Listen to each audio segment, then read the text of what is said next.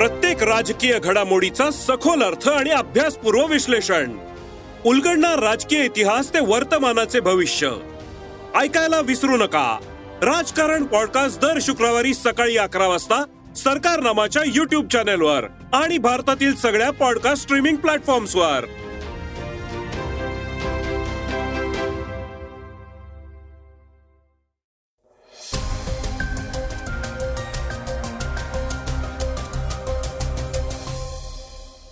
नमस्कार मी गौरी कुबेर. आता आपण ऐकणार आहोत आजचं सकाळचं पॉडकास्ट अजित पवार भाजपमध्ये जाणार या चर्चेला पुन्हा उधाण आलंय. आरे कॉलनीतल्या वृक्षतोड प्रकरणी मुंबई मेट्रोला दंड ठोठवण्यात आलाय. अतिक अहमदनं लिहिलं होतं हत्येपूर्वीच एक गोपनीय पत्र. या बातम्यांबरोबरच खारघरमध्ये रविवारी झालेल्या महाराष्ट्र भूषण पुरस्कार सोहळ्यात तेरा भाविकांना गमवावे लागलेत प्राण यावरून विरोधकांनी सरकारला धारेवर धरलंय. त्याबद्दल ऐकणार आहोत चर्चेतल्या बातमीत. चला तर मग सुरुवात करूयात आजच्या पॉडकास्टची अजितदादांच्या बातमीपासून. अजित पवार आले तर स्वागतच असं का म्हणतायत बावनकुळे? राष्ट्रवादी काँग्रेसमध्ये नेमकं काय चाललंय हे कळायला मार्ग नाही.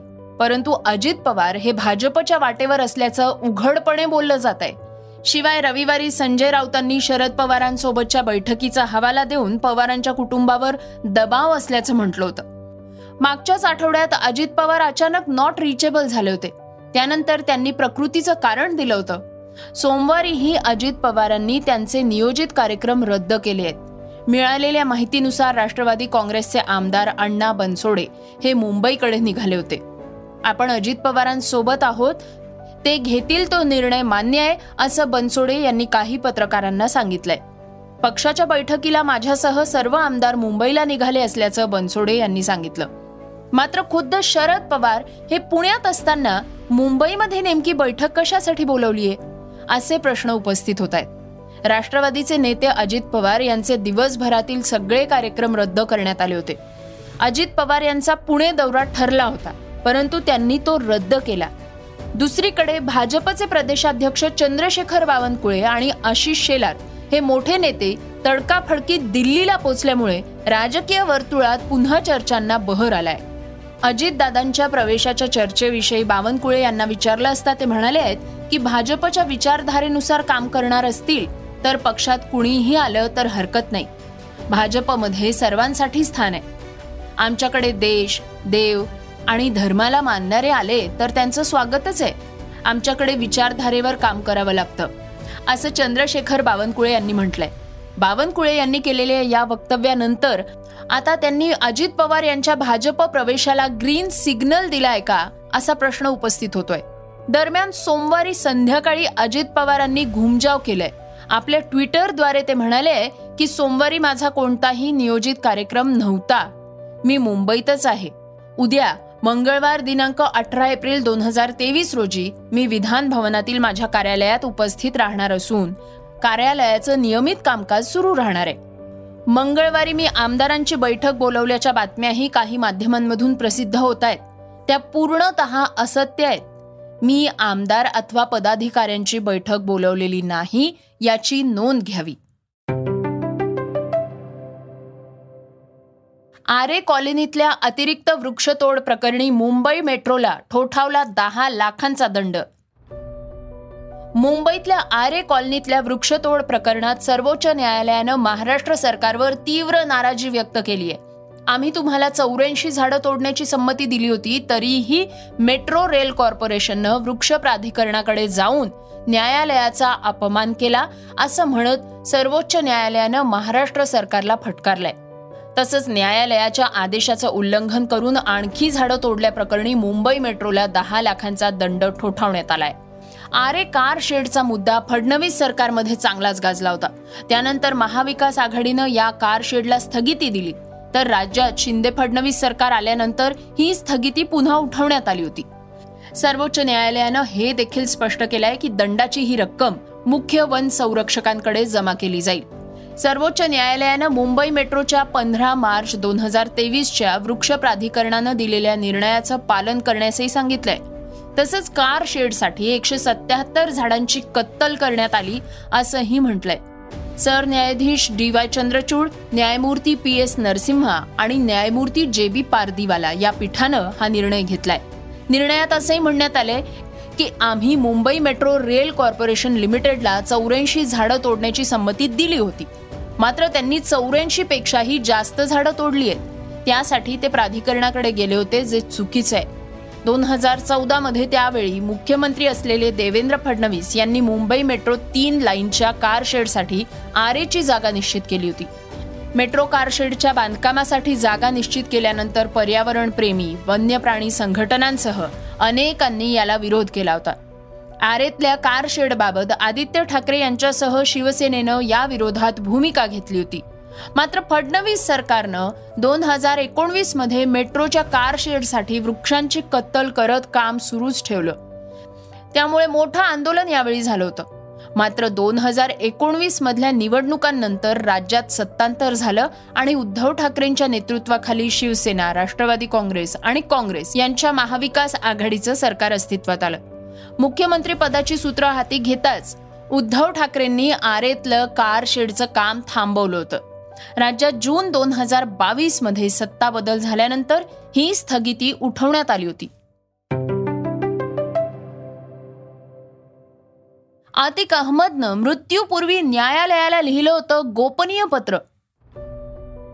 गँगस्टरचा राजकारणी बनलेला उत्तर प्रदेशातला माजी खासदार आतिक अहमद याची काही गुन्हेगारांकडून गोळ्या घालून नुकतीच हत्या करण्यात आली. पण आपली हत्या होऊ शकते याची भीती अतिकला आधीपासूनच होती. त्यामुळं त्यानं सुप्रीम कोर्टासाठी एक गोपनीय पत्र लिहून ठेवलं होतं. त्याच्या वकिलानं नुकतंच या बाबतीत एका वृत्तवाहिनीकडे माहिती दिलीय.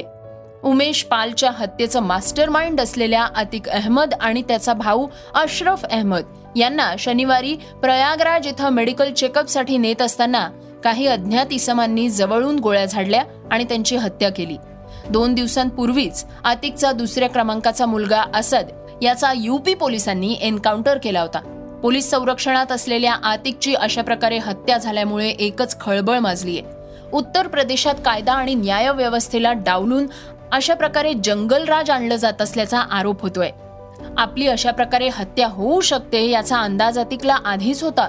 आणि त्याचमुळे त्यानं आपल्या वकिलांना एक गोपनीय पत्र दिलं होतं. जर आपल्याला ठार करण्यात आलं तर हे पत्र कोर्टाला पाठवून द्यावं अशी विनंती त्यानं आपल्या वकिलाला केली होती. हे पत्र आता समोर आलंय. आतिकच्या वकिलानं एका वृत्तवाहिनीला प्रतिक्रिया दिली आहे. ते म्हणाले आहेत अतिकनं मला सांगितलं होतं की त्याला काही पोलीस अधिकाऱ्यांनी तुरुंगातच जीवे मारण्याची धमकी दिली होती. या संबंधीच्या सर्व सविस्तर गोष्टी या पत्रात लिहिलेल्या आहेत. या वकिलानं सांगितलंय की सव्वीस मार्च रोजी अतिकची गुजरातच्या साबरमती तुरुंगातून उत्तर प्रदेशात नेताना हत्या करण्यात आली. त्याला आपला एन्काउंटर होईल याची भीती होतीच. आणि त्यामुळंच या विरोधात त्यानं सुप्रीम कोर्टात एक याचिका दाखल केली होती. श्रोत्यांनो आता ऐकूयात काही वेगवान घडामोडी. भारताचे मुख्य न्यायमूर्ती डी वाय चंद्रचूड यांनी सहा दशकांहून जुन्या नियमांमध्ये सुधार करण्याचा निर्णय घेतलाय. आता सर्वोच्च न्यायालयात जमादार पदांवरल्या कर्मचाऱ्यांना सुपरवायझर संबोधलं जाणार आहे. हे नवे नियम स्वच्छता कर्मचाऱ्यांच्या श्रेणीच्या पदांना लागू होणार आहेत. मुंबई मुख्य न्यायालयातल्या बॉम्बे नॅचरल हिस्ट्री सोसायटीच्या निसर्गप्रेमी व पक्षी निरीक्षक सदस्यांना पश्चिम बंगालच्या कालिपॉंग जिल्ह्यातील निओरा व्हॅली राष्ट्रीय उद्यान आणि लाट पंचार इथं आश्चर्यकारक अशा धनेश पक्षी प्रजातीचे साक्षीदार होण्याची दुर्मिळ संधी मिळाली आहे. त्यांनी दुर्मिळ होत चाललेल्या रूफस नेक्ट हॉर्नबिलसह पक्ष्यांच्या एकशे ऐंशी पेक्षा जास्त प्रजातींची नोंद केल्याची माहिती मिळाली आहे. बॉलिवूडमध्ये आपल्या अभिनयाबरोबरच अतरंगी स्टाईलसाठी ओळखला जाणारा रणबीर सिंग पुन्हा एकदा चर्चेत आलाय. अलीकडे त्याचे सर्कस जयेश भाई जोरदार आणि एटी थ्री हे चित्रपट बॉक्स ऑफिसवर चांगली कामगिरी करू शकले नाहीत.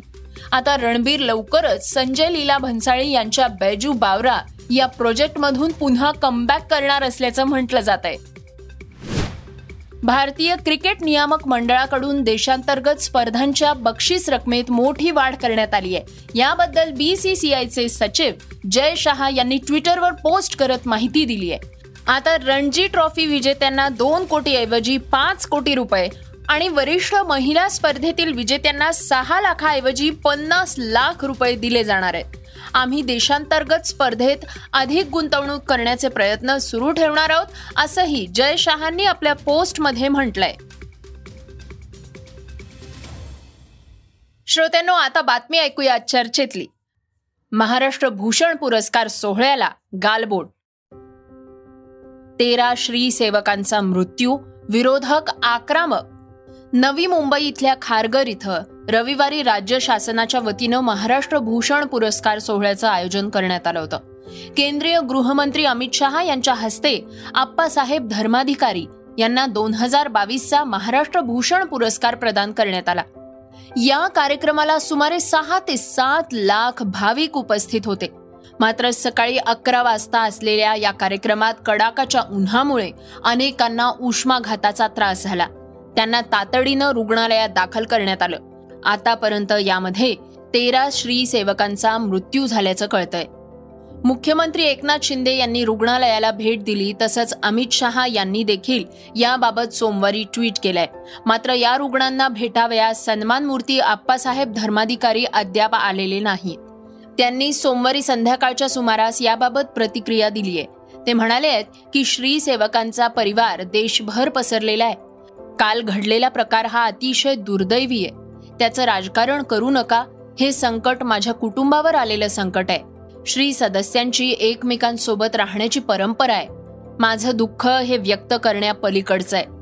दरम्यान हा कार्यक्रम संध्याकाळी घेता आला नसता का? असं म्हणत विरोधी पक्षांनी या कार्यक्रमावर टीकेची झोड उठवलीये राज ठाकरे म्हणाले हे टाळता आलं नसतं का?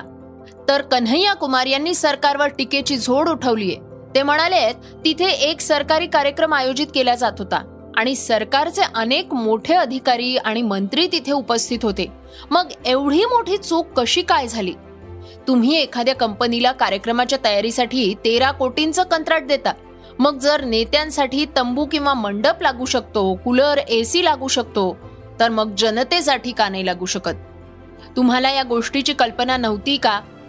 हे डिजिटल इंडिया आहे असं म्हणतात. प्रत्येक जण आपल्या मोबाईलवर हवामानाची स्थिती तपासू शकतो.